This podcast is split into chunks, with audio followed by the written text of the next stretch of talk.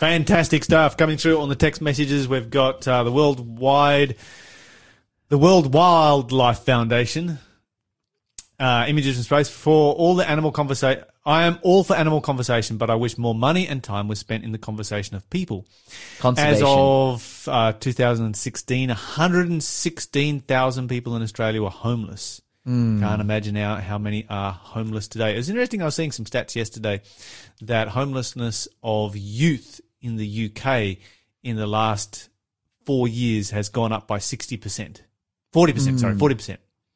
That's, that's, that's a big jump. That's a massive jump. That's from, huge. That's like from, you know, uh, yeah, uh, 80,000 to 120,000. Yeah. I, okay, two things I want to say. It's conservation, not conversation. So just just want to say that. Secondarily, I watched this YouTube video yesterday. It was fascinating. This person was walking down this really like long road that goes through the middle of Philadelphia, and the amount of just garbage and homeless people. Honestly, like I was, I was like, I don't think I've seen people this poor in my life. And this is the United States. yeah. Like I've been to poor places, but I was like, for people, the way that these people are living, like poor, like dirty, like on the street, I'm like, this is wild. It is. It is. It's just a terrible tragedy. Okay, the Oklahoma story. Uh, crazy world. Isn't abortion legal in Oklahoma? The answer is yes. The answer is also that they have been trying to make it illegal, but the courts have consistently blocked them. Uh, Texas is the only place that seems that they've come up with a loophole to make it illegal. Um, continuing on here, the government pays for abortions. From what you said, it's to do with money in this case. Yeah. There is no justice. God will judge. That's right. Hmm. We have a legal system, not a justice system. We need to hmm. remember that. Another one here. The end. It's hard to believe. Oh, so the end. Oh, about the end of digital last night. Yeah, we were back on again last night, and we will be back on again tonight. So Sharissa DeRosian will be back tonight with another amazing presentation from the end digital. Um, and of course, don't forget to send your questions through. We love to answer your questions on the end digital. Um, and we will be dealing with them on Friday evening when we have live Q and A. The end. It's hard to believe that most of the world doesn't know the biblical truth about this. Hopefully, they will study for themselves and see what the Bible teaches. Mm. And so last night we looked at the subject of okay, what does happen when a person dies? Does a person continue to live? Is a person still conscious after death? Is there consciousness after death? Is Really, what we were what we were looking at, and we were looking at the foundation of spiritualism and how spiritualism is taking over our world. And Satan's first lie that you shall not surely die or you will not really die has taken over the whole world. So that was what we were looking at last night. that's Um, and then th- finally, thanks for clarifying the difference between shame and guilt. Always thankful to learn, no matter how old I am. Mm. So was. That, and that was a really good interview. It was a very powerful interview, particularly, you know, when he came down to the end and he was talking about Mary Magdalene and, and, and I was just sort of mulling on this and, and chatting with, um, with Lawson and Shell, uh, during the news, how that, you know, you've got the disciples that are so ashamed to be in the presence of Jesus. You know, when he comes to his trial, that you've got one who runs away and he runs away so fast they grab hold of him and he leaves his clothes behind and keeps running. You've then you've got Peter who is prepared to you know stand in the outer court and to use foul language, just you know just swear up a, a blue storm, just so that he can convince people that he doesn't know Jesus. Mm. And then you've got Mary Magdalene, and she just doesn't leave. And, and and she's she's the person that everybody knows. You are a great sinner. You were caught in adultery. You were a prostitute. You were an unclean person. And you know you've got that level of shame. And she's like, "Yeah, I'm not ashamed. You all can mm. be ashamed. You all can use bad language and run away and all that kind of thing, but I'm not ashamed. Yeah. because I have experienced real shame, and I've experienced freedom from it. Well, the reality is, is like within us, like for every single person, there is a level of shame. Yes. And and she, because of her circumstances, has been the only one that's, well, because of her humble heart, honestly, she's been the only one that's actually confronted it. That's right. Because That's what the story brings out. She's the one who has confronted it, and she doesn't care because her shame has been taken away by Jesus Yeah, Christ. because there's other people in that story who aren't afraid to be identified with Jesus. I can imagine like Joseph of Arimathea, right? Like he's like one of the richest dudes in Jerusalem, and he's like, oh yeah, get him, get him buried in my tomb. Like, and, it, and it's like, oh, he he was like rich, like he's like a massive rich dude. Like that, that's the thing is that for, I think for the disciples, and I, I feel like this is just a real symptom of that. Their, their upbringing, where they're from, you know, tradesmen, all these things like they, they've never confronted their guilt and shame. It's just always been, oh, move on, you know, get the job done, work, work, work. And that's why they're so obsessed with who is the greatest. And it's like they've, they've never confronted it and realized the fact that I'm, And they've never received that same healing that Mary Magdalene that's has right. received. That's right. So they could never, they could never stand at this cross of Jesus. It would be, it would be too hard for them. And by standing at the foot of the cross of Jesus, as Mary Magdalene does, she is placing herself at the front of every gazing eye that there is in the entire community. She is right out there, bold as this is where I'm standing. I'm not leaving Jesus. I'm just going to hmm. stand here. You can think whatever you want to think, but I have experienced freedom from this shame. It's just, it's just a powerful story. Just an unbelievably powerful story. Anyway, that's all of our text messages. So uh, we'd love to hear from you guys. Don't forget our number is 0491064669. Don't forget the end.digital is back on again this evening. And don't forget that if you've got a question that you'd like to send through for question of the day, we would love to hear from you on that point as well. Let's jump into our Bible study. And because we are studying the book of Deuteronomy, let's go to Ephesians. Yep. A classic. Chapter 2, we're going to start in verse 1. So read the first couple of verses All right. first, please, Lawson. Ephesians chapter 2 and verse 1, the Bible says, Once you were dead because of your disobedience and your many sins. You used to live in sin, just like the rest of the world, obeying the devil, the commander of the powers in the unseen world. He is the spirit at work in the hearts of those who refuse to obey God. All of us used to live that way, following the passionate desires and inclinations of our sinful nature. By our very nature, we were subject to God's anger, just like everyone else. Okay, so give us a bit of a summary of what Paul is saying in these first few verses here. Um, so he's essentially like describing someone like, well, the world, the state Yes. of the world Yes. and, and where people are at. And it's like, hey, we have a sinful nature. And because of, I guess, like that's our natural state. Right. Is, is a sinful nature, but then simultaneously compounding the situation, he says like, oh, there's also a, a person at work in the world, like the devil, Uh huh. and ultimately saying like everything is against you. You have a sinful nature. There is someone who is leading you to sin as well. So thus, like, you will sin. Right. Like that. That's that's what he's saying here. Like So it's a bit grim. it is pretty bleak. Like you've, you know, if you take this verse alone, it's just like okay, like this is your situation. You're a sinner who is being told to sin, so you're probably going to sin. Right.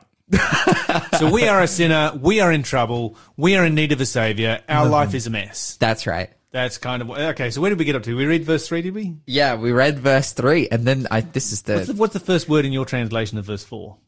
but. Uh, the first word of my translation is also but. Our translations agree. Yes, that's right. So this is really good. All right. It begins with the word but, Yes, and but is a contrast word. that's right. So when you have the word but, you're going to have, okay, this is the situation, but Yes. now comes the contrast. In contrast, or but, God is so rich in mercy, and He loved us so much that even though we were dead of our sins, He gave us life when He raised Christ from the dead. It is only by God's grace that you have been saved. Let me let me read it from my translation. The Bible says, "But God, who is rich in mercy, for His great love wherewith He loved us, even when we were dead in sins, has quickened us together with Christ. By grace are you saved." Uh, I like that He has quickened us. Yeah, wow. I love how the Old English talks about life as uses the word uses the word quick Yeah, for life. because dead people are pretty slow. They are very slow. Absolutely.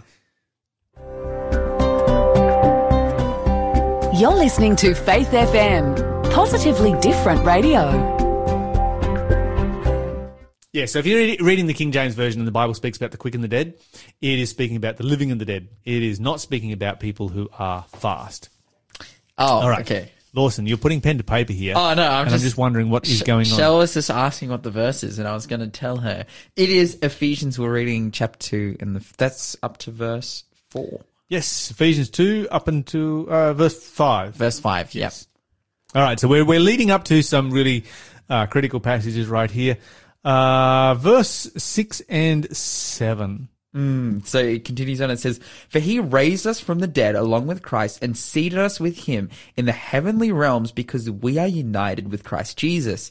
So God can point to us in all future ages as examples of the incredible wealth of his grace and kindness towards us, as shown in all he has done for us who united us with Christ Jesus. Okay, this is a really powerful verse right here, and and and this just is one of these verses that peels back and exposes what it is that is actually going on uh, in our world. And so, uh, let's work our way through it. The Bible says um, that in verse five. So we'll, we'll pick up the context in verse five. We're dead. Yes. Sin has killed us. The wages of sin is death. We cannot survive sin. It is a disease that is terminal to every human being. That's right. So we're dead, but we are made alive or quickened with Jesus Christ by his grace. And so Jesus comes to us with the gift of life. And then, of course, in uh, verse 6, it says that Jesus has resurrected us. And you're sitting here saying, well, you can only have a resurrection if you've been dead, and I've never been actually dead. No, you've been spiritually dead. Yeah, that's right. And when you are spiritually resurrected, it's the same as if you had been uh, actually dead because you now have a new life. Mm. If you're actually dead, like say, for instance, Lazarus was actually dead when he was resurrected, he now had a new life. That's right. When we are spiritually dead and we are resurrected, we now have a new life. Just as just in, in just as real a way as what Lazarus did. Okay, so he's raised us up together and made us sit together in heavenly places. What does that mean?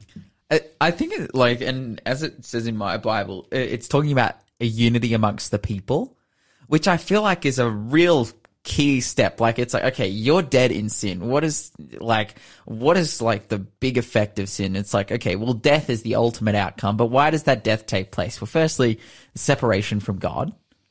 Which is like, it's like pulling, you know, the light out of the socket. Like it's gonna Yes. turn off eventually. Even if it's, you know, sometimes, you know, when you plug your, like your wall charger in, it's got a little light on it, you pull it out and then like the electricity in it, like the little light on it lasts for like maybe five seconds at the most and then just fades out. That is essentially our existence. Like we've been pulled, the plug's been pulled and we're going to fade out and die.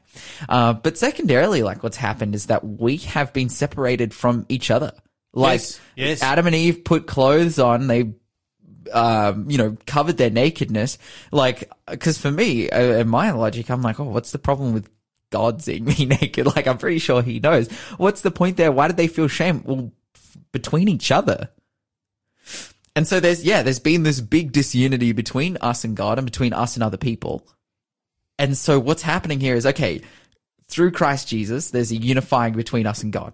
We were Yes, once dead, yes. unify, and then it's like, you know, bringing together the saints. It's like the same thing. It's like, again, there's a unifying between us and other people. Those vulnerabilities, those barriers that have been created by sin and now stripped are now demolished and destroyed. This doesn't mean like that we all, you know, become nudists or something like that. Uh, but, ra- but, but rather, no, it's like saying that we can actually be united as a people, which is so, di- like with, when, when sin is present in life, it is so difficult to trust people. And I feel Yes. like, dude, our interview with David Haupt is, is so poignant for this topic. Like people suffering from guilt and shame because they've been hurt by who? By people. People have hurt them. When sin is present, like it's impossible to be, be vulnerable because all you get for being vulnerable in return is pain That's right. and abuse and mm-hmm. like mistrust and like every terrible thing. Like all you get is hurt. But it's like, hey, no, we can actually be vulnerable because of the lack of sin. If sin leaves, then we can we can trust. Like we can be vulnerable. Like you know, for example, like between my family members, right? Like, um, you know, I I wouldn't lock the door in my house where I live. At I live with my dad. No. Why would I lock the door? Why would my dad won't steal my stuff? No. Hundred percent. If I was living in like an eight-person share house, like you know, like uni accommodation, okay, You I, might lock your door. I would be more inclined. But Sure. my dad, like, we love each other, dude. Like, yeah, why would I lock my door in my own house? absolutely. And so it's yeah, I just see very clearly here. It's like once sin is removed, this unity can take place again amongst people. I think that's fantastic. I also want to look at another aspect here where God says that he wants to make us sit in heavenly places and, and look at, okay, why does God want us to make us sit in heavenly places and what does that actually hmm. mean? Okay, so let's think about this. We're dead in sin. We're destroyed by sin. Sin has wrecked us. We are a mess. We are a disaster. And then we give our lives to Jesus Christ. And so God comes along and he resurrects us as a new person. Hmm. And then what happens? Let's look at this from a great controversy perspective. The universe is looking on, and they're looking at this conflict between Christ and Satan. Yes. And Satan's saying my way is better, and God is saying no, my way is better. And Satan is saying that your your, your way, God, is restricting people and not giving them freedom. And and and, and God is saying no, my way is actually giving people freedom because it's giving them pre- freedom to live mm. and to have life abundantly. And so you've got this conflict going on. Somebody is living Satan's way and their life is being destroyed. They then choose to live God's way and they become a new person. And God sets them in heavenly places. Why? Because now the whole universe can see the results of the power of God's grace. Mm. And so they become exhibit A for God. They were exhibit A for Satan. Now they're exhibit A for God. And the universe can see the corruption. And so now they are sitting in heavenly places because the universe is looking at the witness that they are living in their Wow. lives. And this is what I see, particularly as I move on here. Um, where are we? Uh, Yeah, when you get to verse seven, verse 7 that in the ages to come he might show the exceeding riches of his grace and his kindness toward us through Jesus Christ. Read that for me in your translation. Dude, my translation actually makes this really cool. Like, I, Yes. I like this. It says, So God can point to us in all future ages as examples of his incredible wealth of his grace and kindness towards us. Okay, so why would God need to point towards us? There are those who take a very narrow view of the universe and say that, well, the universe is, is, uh, there is heaven, there is God, there is angels, there is planet Earth, and that's it. And it's flat. There are those who say that as well, but I'm not going with those who say that. I'm just going to saying that there are a vast number of Christians who would say that the only life that exists in the universe is God, angels, and humans. Nothing else. The rest of the universe is an empty desert wasteland. And so why would God need to, through the ages to come, be pointing to human beings? The answer is that the universe is full of life. Hmm. And that life has the power of choice. And the reason it has the power of choice is because God is love. And love is what creates the power of choice. That's right. And because the universe has the power of choice, God can continually demonstrate to the universe, it's like, okay, if you want to choose sin, you have that power. I'm never going to remove hmm. that from you. But look at this person over here. Yeah. They once lived in sin. Go and have a conversation with them. Here is exhibit A. They are sitting in, in, in, in heavenly places. Why are they sitting in heavenly places? Because of the power of my grace. Mm. Go talk to Lawson. Go talk to Lyle. We'll be doing the Faith FM show in heaven. And Yes. For the rest of eternity, human beings will have a testimony to bear Wow. that no other being in the universe can bear. Mm. No other univ- no other being can share our testimony. Mm. You know, I love that hymn. You know, uh, uh, when we sing redemption story, angels fold their wings, for angels never knew the joy that our salvation brings. Mm. They can't sing the songs that we sing wow. Because they've never been there. They've never experienced it. We will forever be bearing testimony to the power of God's grace. Yeah, wow.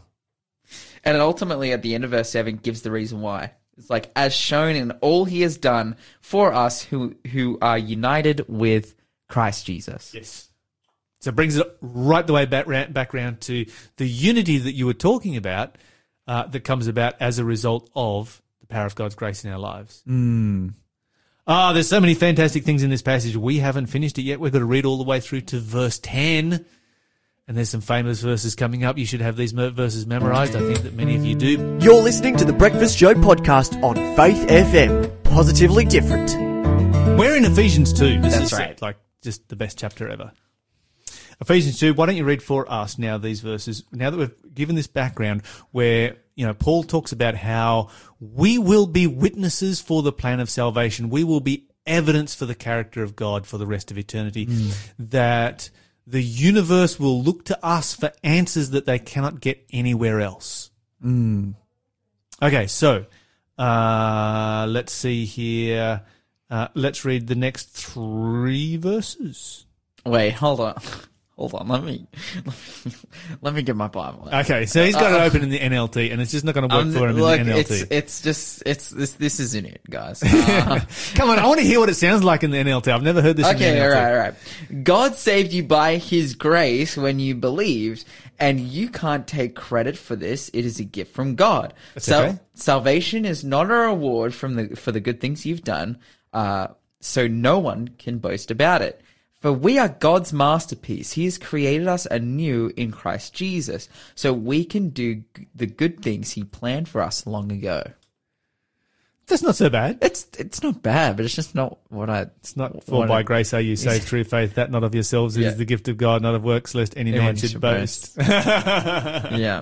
it's just not quite the same. and we it? are his workmanship, you know, Created created, in Christ Christ, Jesus Jesus for good works. Yeah, classic. So you've got NKJV, got old KJV. Yeah. Slightly different, but Yeah. pretty much the same. yeah, that's right. All right, so this is a fantastic passage, and of course, this is a passage that most Christians. It's probably the second most famous passage in the Bible after John three sixteen. Yeah, mm, I- yeah, I put it in the top ten. Definitely in the top Something, ten. yeah, J- Jeremiah twenty nine eleven. You know, First John one nine. Like, First John one nine, I'd put that in the top ten. Yeah. Yeah, yeah, something like that. Anyways, very famous verse. Like, especially, Very but I feel like John three sixteen is like the advertising verse. It's like the everyone knows it whether you're a Christian or not. Like, yes, But this is more like within Christian circles. Like you just have to say like half of this phrase, like for by grace, and then someone could follow that with you've been saved. Like within a Christian circle. within a Christian circle, anybody's gonna That's right. anybody's going to be able to finish the verse for you. Mm. Okay, so what's interesting here is that Paul makes this big, big emphasis in verse 8 and 9. He's like, okay, you guys are going to be uh, witnesses, you're going to be the example, you're going to sit in heavenly places, uh, you're going to be the go to place for the universe when they want questions about the character of God because of the fact that you are saved by grace and not by your good works. Yeah, that's right. Because if you were saved by your good works, you wouldn't be the go-to person to understand the character of God. You'd be the go-to person on how to live a good life. Yeah, that's right. Um, people would go to you and like teach us how to live a good life. That's right. Where in this case, they are going and saying, "Teach us how God's grace saved you." That's a big difference. They're not.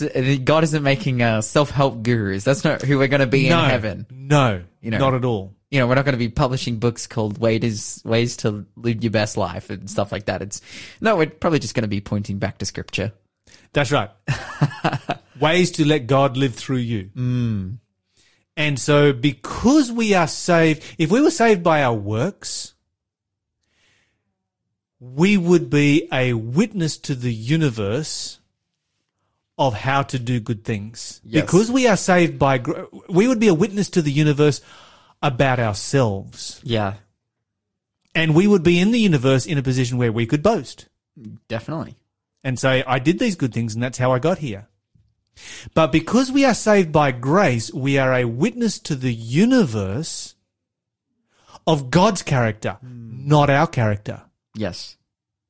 That God is glorified and we can't boast because there's nothing that we have done that got us into heaven. Hmm.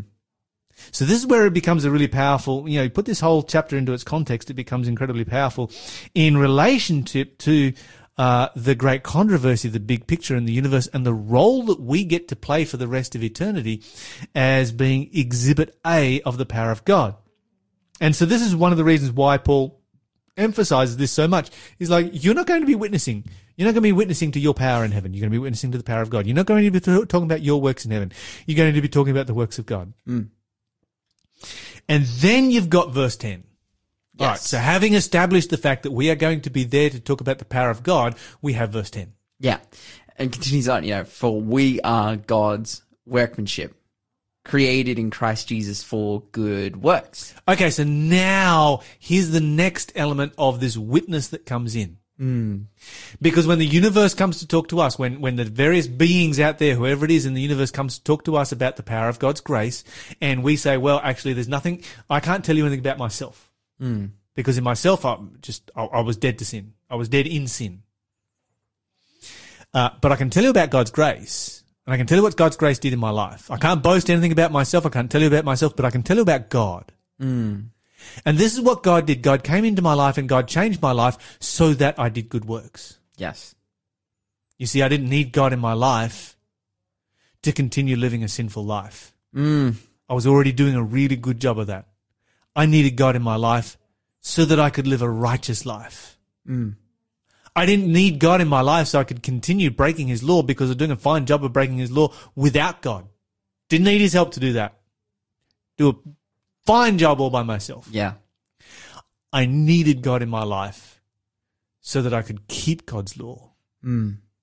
And the evidence of all of the good works that you see in my life, I can't boast about any of them. Mm. Because all of those good works that you see, they come from Jesus and from Jesus alone. Totally. You know, I've heard it said before, like, we are fantastic evangelists. Every single one of us about a lot of things. Like, of, you know, whether it's a movie or a song or whatever. Like, we are, we are great witnesses of things that we like. Like, Yes. of cars, of motorbikes, of whatever, and even of Satan. Like, we are fantastic evangelists. We are very good It's at, sad, isn't it? it's of representing a lot of things It's really sad. and being a witness to that. Like, Mm-hmm. and, and it, and it shows me, it's like, and what this verse is really saying, it's like, okay, the reason we need to change life is so that we can actually become a witness of Yes. God. Because if we're not witnessing of God, then we're witnessing for something else. That's right. Totally. Like, people and, and it's, represent and themselves by all I don't know about you. Lawson, but I get I get discouraged by this at times because it's like you buy a motorbike, your friend turns up, sees the motorbike. The next day, he buys a motorbike. Hmm. You come to work on your motorbike. I do a lap around the block here. I want to buy a motorbike. and it's kind of like, why can't I be such a motorbike evangelist so easily and struggle so much in sharing Jesus Christ? Hmm. And, and I don't know about you, but I feel the same. You know, I get interested in something. And so then a friend of mine gets interested in it and they start doing it as well. And suddenly it's like, where, what's going on here? Yeah. These are just things that are just going to burn. That's right. They're just temporary. Totally. If only I was sharing Jesus Christ in the same way. You know, I feel guilty about it sometimes. Mm. Only I was sharing Jesus Christ in the same way. I was sharing some of my other interests. But at the same time, like we really have to to realize that I think it's so easy to share our interests because we don't need the Holy Spirit to tell people that. But like, whereas for people to make it a decision to choose God over self, Yes. this is like this is one of the biggest and most powerful decisions that a person can make in their life. And it's where it's like, man, we're really at war at that point. And as we've read through this passage, there is someone working against us to actively thwart us from doing so. Indeed. So it's ooh, it's tough. You're listening to the Breakfast Show podcast on Faith FM. Positively different. But right now it is time for Question of the day. All right, well, our question of the day is Jesus chose to die for us. So why is Judas so condemned for his role in it? Okay, so if Jesus was going to do it anyway, then why condemn Judas? Um, and the other thing too is when you stop and think about it, we could argue the argument could be made that Judas had good motivation because uh, Jesus, you know, Judas wanted to see Jesus excel and he wanted to see Jesus come into his kingdom. He felt that Jesus was being too humble. Uh, he felt that if, if he gave Jesus a bit of a prod, that Jesus would be forced to show his power. He knew that Jesus had the power. So, okay, get him arrested and then the entire world will see the power that Jesus has and they will, um, as a result of that, have to worship him because, you know, Jesus will just break free and walk away from, you know, whatever mobs there are that turn up to try and take him away. And Jesus has this supernatural power. So just force him to use it and force him to reveal his hand and then everyone will worship him. So you can kind of, if you put yourself in Judas's shoes, you can kind of see where he's coming from and say, okay, the guy had good motivation for doing a bad thing. Can't you? Uh, I, I, I, I feel uncomfortable saying that. Yes, but particularly because the Bible calls Judas the son of perdition. And so why does the Bible condemn Judas so much? Because the fact is that if Judas hadn't played the role that he played, Jesus still would have died. Okay, but the fact is that Judas did play that role. That fact remains. Regardless of whether Jesus would have died or not, Judas played that role and he did those things. Um, and it's been added to the question, especially since he was humbled and remorseful. I, I, I'm struggling to see humility and remorsefulness in this story, and I'm going to uh, I'm going to show why. Okay, so first of all, what Judas does is very, very blatantly deceitful. And that's always wrong. It is always wrong to dis- to deceive. You do not deceive people for the right reasons. Deceitfulness is never there's never a place for that. The second is that it's manipulative. So if Judas, Jesus, if Judas is trying to for, get Jesus to force his hand and reveal that he is actually God, then what are we trying to do? Trying to manipulate God? It was incredibly manipulative on the behalf on behalf of Judas to try and pull this uh, particular scheme off. The third thing, and this is what makes it probably the most heinous out of everything, is that money was involved. And as soon as money changes hands, motivation is revealed. And so what we find is that we might come up with, you know, have a think about it and say, well, I can think of all of these good reasons for why Judas did what he did. And I can think of, you know, reasons that, you know, were not so bad. And we can give him a bit of a break here and there because of, you know, some good reasons that Judas might have had. But the fact is, when the money changed hands, we now know that this was not about good reasons. This was about greed. Yes, You know, he'd be happy to see Jesus reveal himself as God and happy to get a pocket full of money at the same time. For Judas, this was a kind of a win-win. Because once Jesus reveals himself as being God, he's then going to be, you know, in a position where he is, you know, promoted and he is one of the close associates of the head of the new Jewish empire. And so he's going to get a bit of money on the side. He's going to get promotion. You start to see what it is that Judas is actually being motivated by. The next thing that makes this particularly heinous, uh, apart from that money is involved, is that this was premeditated. yes, You know, if you look at what Peter did on the same night, and Peter denied Jesus, you know, on that same night, basically to his face. But what Peter did was not premeditated. Judas had plenty of time to think about this. Judas was going around behind the backs of the other disciples. He was having secret meetings. He was scheming and he was planning a way of being able to manipulate Jesus and fill his money with pockets at the same time. His, his Pockets with money. um, then you've got to consider the fact that Jesus was his closest friend. And finally, the, the, the biggest issue out of all of it is that Judas never repented for what he had done. He merely repented because of the consequences of what happened. Mm. And there you see the difference between, say, Saul and David. David actually committed worse sins than what Saul did, but David repented because he was sorry for what he had done and the damage that it would bring to the reputation of God. Saul only repented because of the consequences and the fact that he would lose the kingdom. And this was the kind of repentance that Judas had, and this explains uh, why his repentance was so much different from Peter's repentance, and his repentance was repentance that was not repentance unto salvation, whereas Peter's was. There's a few thoughts on Judas, Peter, and the crucifixion. Thanks for being a part of the Faith FM family. Join our community on Facebook or get in touch at 1 800 Faith FM.